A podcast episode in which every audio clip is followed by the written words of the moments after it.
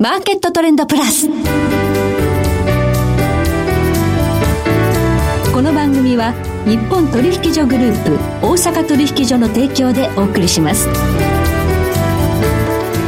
皆さんご機嫌いかがでしょうか？大橋ろ子ですコモディティ日経平均先物などデリバティブ取引の最前線の情報をピックアップえ今日は元先物オプションディーラー本川裕二さんをスタジオにお迎えしています。本川さんどうぞよろしくお願いいたします。よろしくお願いいたします。さて今週は S q ということで本川さんなんですが。そうですね。はい、まあ、S q ねあと、まあ、今週の金曜日ですけれども、はい、まあマイナー S q 7月切りなので7月切りオプションの S q なので、まあ、マイナーで、はい、まあ、だんだんこうマイナー S q がどんどんマイナー化していってて、えー、もうなんかだだんだん出来高もイベントあのとしてはすごくなんかミニマムなすごいものになってしまいそうだなって感じですよね。はい、はい、玉読みとしては今回。そうですね。30万株ぐらい1銘柄あたり30万株ぐらい売り買いになるかなぐらいの形で、少しだけ買い越しっぽいんですけど、はい、でこれ事前のその玉読みからすると大体いつも出てくる実際に出てくるのは3分の1ぐらいしか出てこないので、はい、大体1銘柄あたり10万株ぐらいの、まあ、過去最低限のすごく小さな S q になりそうだなっていう感じですよね。約定代金としてもあんまり大きくない、ね、そうですね。大体あの、うん、1バスケットで6億ちょっとなのではい、でまあ、100バスケット分ぐらいになりますから、うん、大体600億ちょっとぐらいはい、あの1日の出来高で2兆円ぐらいできてできればっていうやつなので、はい、あの1日の出来高にあの対するこう、うん、なんかこうインパクトもほとんどないかなぐらいになりそうなああそういえば今日 S q だったんだっけ？みたいな感じになりそうかなっていう感じですかね。はい、はい、とはいえ日経平均、まあ、高値は打ったのかなというふうに思わせてながらもまた昨日あたり三角持ちはちょっと上抜けたりして、うんうんうん、方向感非常にこう見えなくなってきていると。そうですね。ちょっと横ばい券ですね。そうですねね、ここからどのような材料が注目なのかということを、今日も本川さんにお話伺っていきたいと思います。どうぞよろしくお願いいたします。その前に今日の主な指標をお伝えしておきましょう。え今日大引けの日経平均株価です。99円75銭安。22,614円69銭で取引を終了しました。えー、今日の日経平均ボラティリティインデックスは22.49となっています。そして、えー、先物がスタートしています。対象の日経平均先物現在22,460円で取引されています。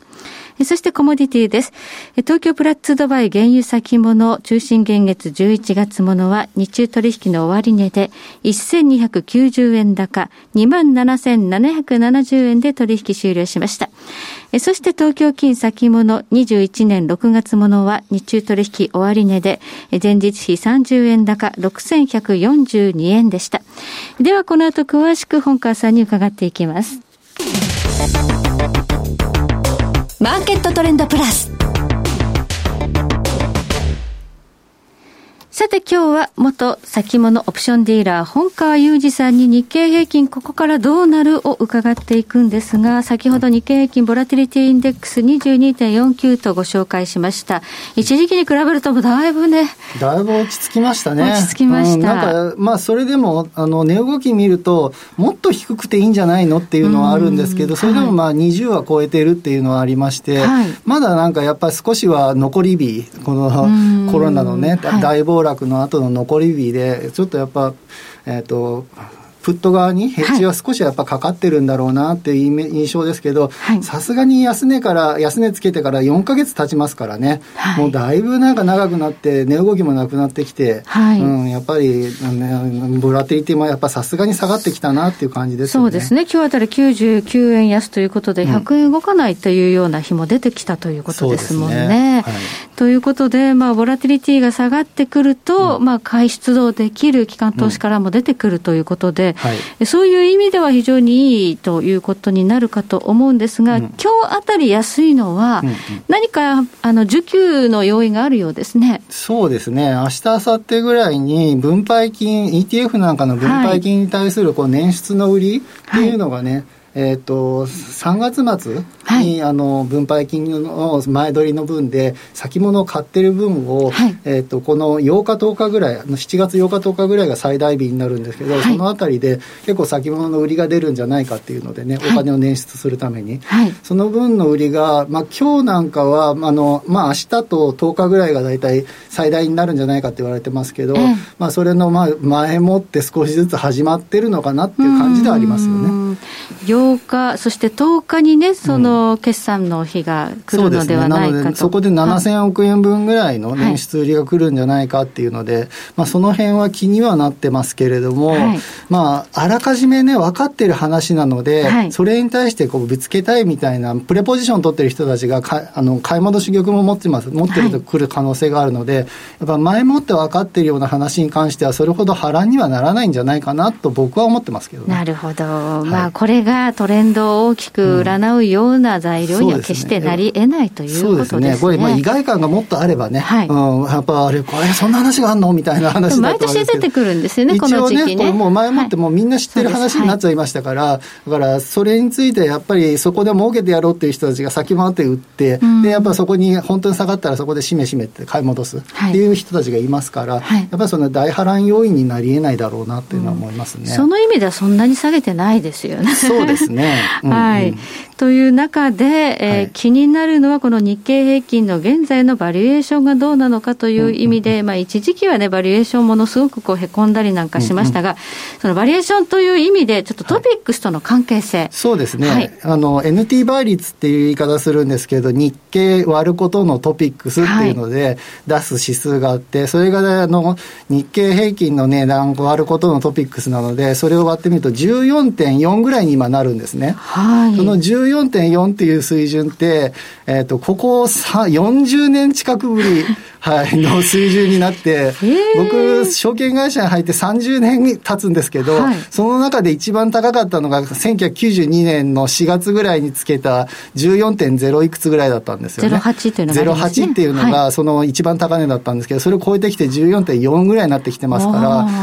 これ、何かっていうと、日経平均割るトピックスっていうことなので、日経平均の数字が大きくなれば、この、えー、NT 倍率の数字も高くなっていくってことですよね。はいはい、逆にこのトピックス側が低くなれば、こっちの数、あの、NT 倍率はまた高くなるっていうことでもありますけどね。はい、はい。で、まあ、日経平均が高い、あの、割高であるっていうようなのを示すかなっていう気はしますけど、部分が大きくて、うん、まあ、例えばソフトバンクとかが20年ぶりの高値つけてきてる。はい、悪材料がね、たくさんある割には非常に強いですね。そうですね。ソフトバンクの話だけでもなんかこう、15分ぐらいさ、プロッと喋っちゃうぞみたいな。まあ、だいぶ自社株がやってるという話ですから。そうですね。そのあたりも寄与度は高いですし、うん、やっぱ半導体関連で東京エレクなんかも、はい、はい、過去最高値を更新してきて、高いところ、やっぱあの辺のあの、いや、値傘株が、はい、あの日経平均ってインパクトすごく出てくるんですけど、はい、そのあたりの、えっ、ー、と、ファナックだとか、あの、はい、その辺の半導体関連が高いっ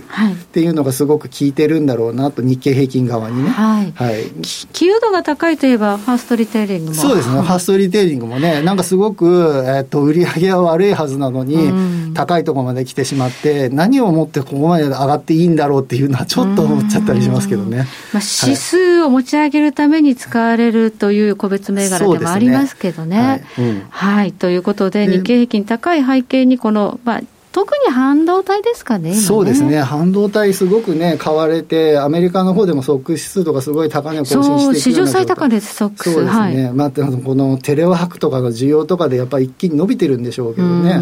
はい、 GAFA株も強いですし、ね、強いですね。はい、で、やっぱトピックス側の方を見てみると、はい、やっぱ TOPIXのが弱い要因としては、やっぱ銀行株。なんかがどうしても伸びていかないっていうのがありますよね。はい、マイナス金利とか、まあ、ゼロ金利ぐらいでずっとやってますし、ここから先もね、あのこれが解消されていくような感じにはなってこないでしょうから、はい、そうなるとやっぱ銀行株、すごくあのトピックス側に対してはインパクトが大きい銘柄群になりますから、そこがやっぱ伸びない分には、やっぱトピックス側はやっぱ割り負けていく。はい、で、日経平均は朝食半導体とか、値傘の分が多めに寄与さしていきますから、その分で日経平均側が高値になっていくっていうので、はい、あの上がってあの NT 倍率は高値を更新してきてるのかなと。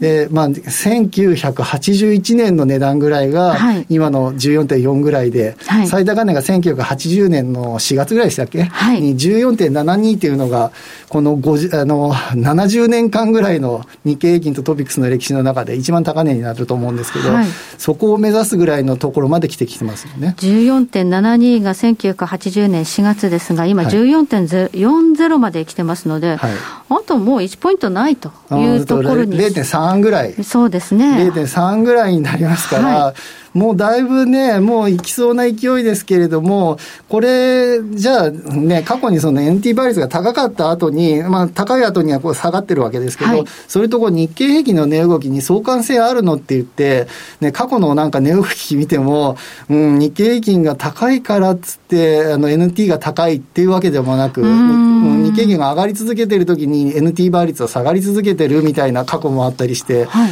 はい、なかなかこれでなんか先を読むね、材料としてなるほど、うん、使えるかというと難しいですね。はい。過去最高値に向かって、これが NT 倍率が下がるときに日経が売られるかというと、はい、そうじゃなくてトピックスが上がるという形で修正される可能性もある、ね、可能性がありますので、はい。まあ、トピックス側もね、イベントとしては、あのトピックスの入れ替えみたいなのが今度ありますから、はい、その分でまたちょっとどうなるか、ちょっとその辺は読めないところでしょうけどね。はい、うん、まあ、ちょっと NT 倍率からこの今後の相場を占いというのは、持ち出してみたものの、難しいねっていうことになっちゃいます、ね、なるほど、ただ今、39年ぶりの水準まで上昇しているということは、ね、一つ何か、まあ、示唆するものがあるということですね。そうですね、はい。まあ、あと今、半導体が非常に、ね、世界的に強いという話ありました、あと、昨日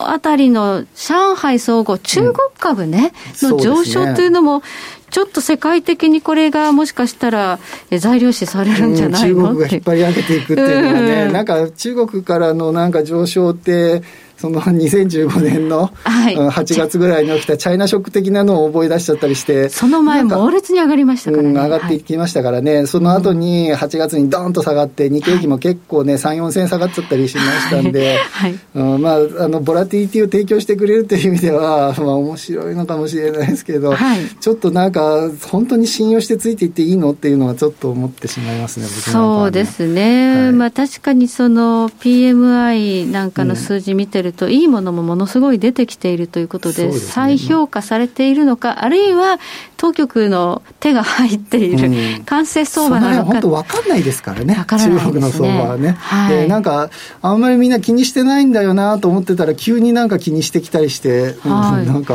材料急にするんだねみたいな感じですよね。このコロナ禍ではほとんど動いてなかったんですね、すね。中国。うん、で、まあ、上がってくると、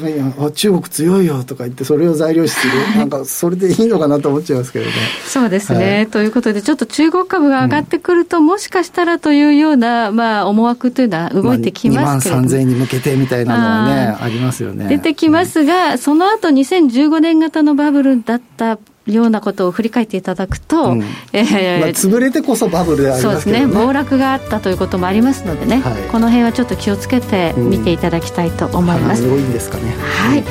えさて今日は、え元先物オプションディーラー本川裕二さんにお話を伺いました。本川さんどうもありがとうございました。ありがとうございました、え来週のこの時間はエモリキャピタルマネジメント代表江森哲さんをお迎えし商品市場の動向と今後の見通しを伺っていきます。それでは全国の皆さんごきげんよう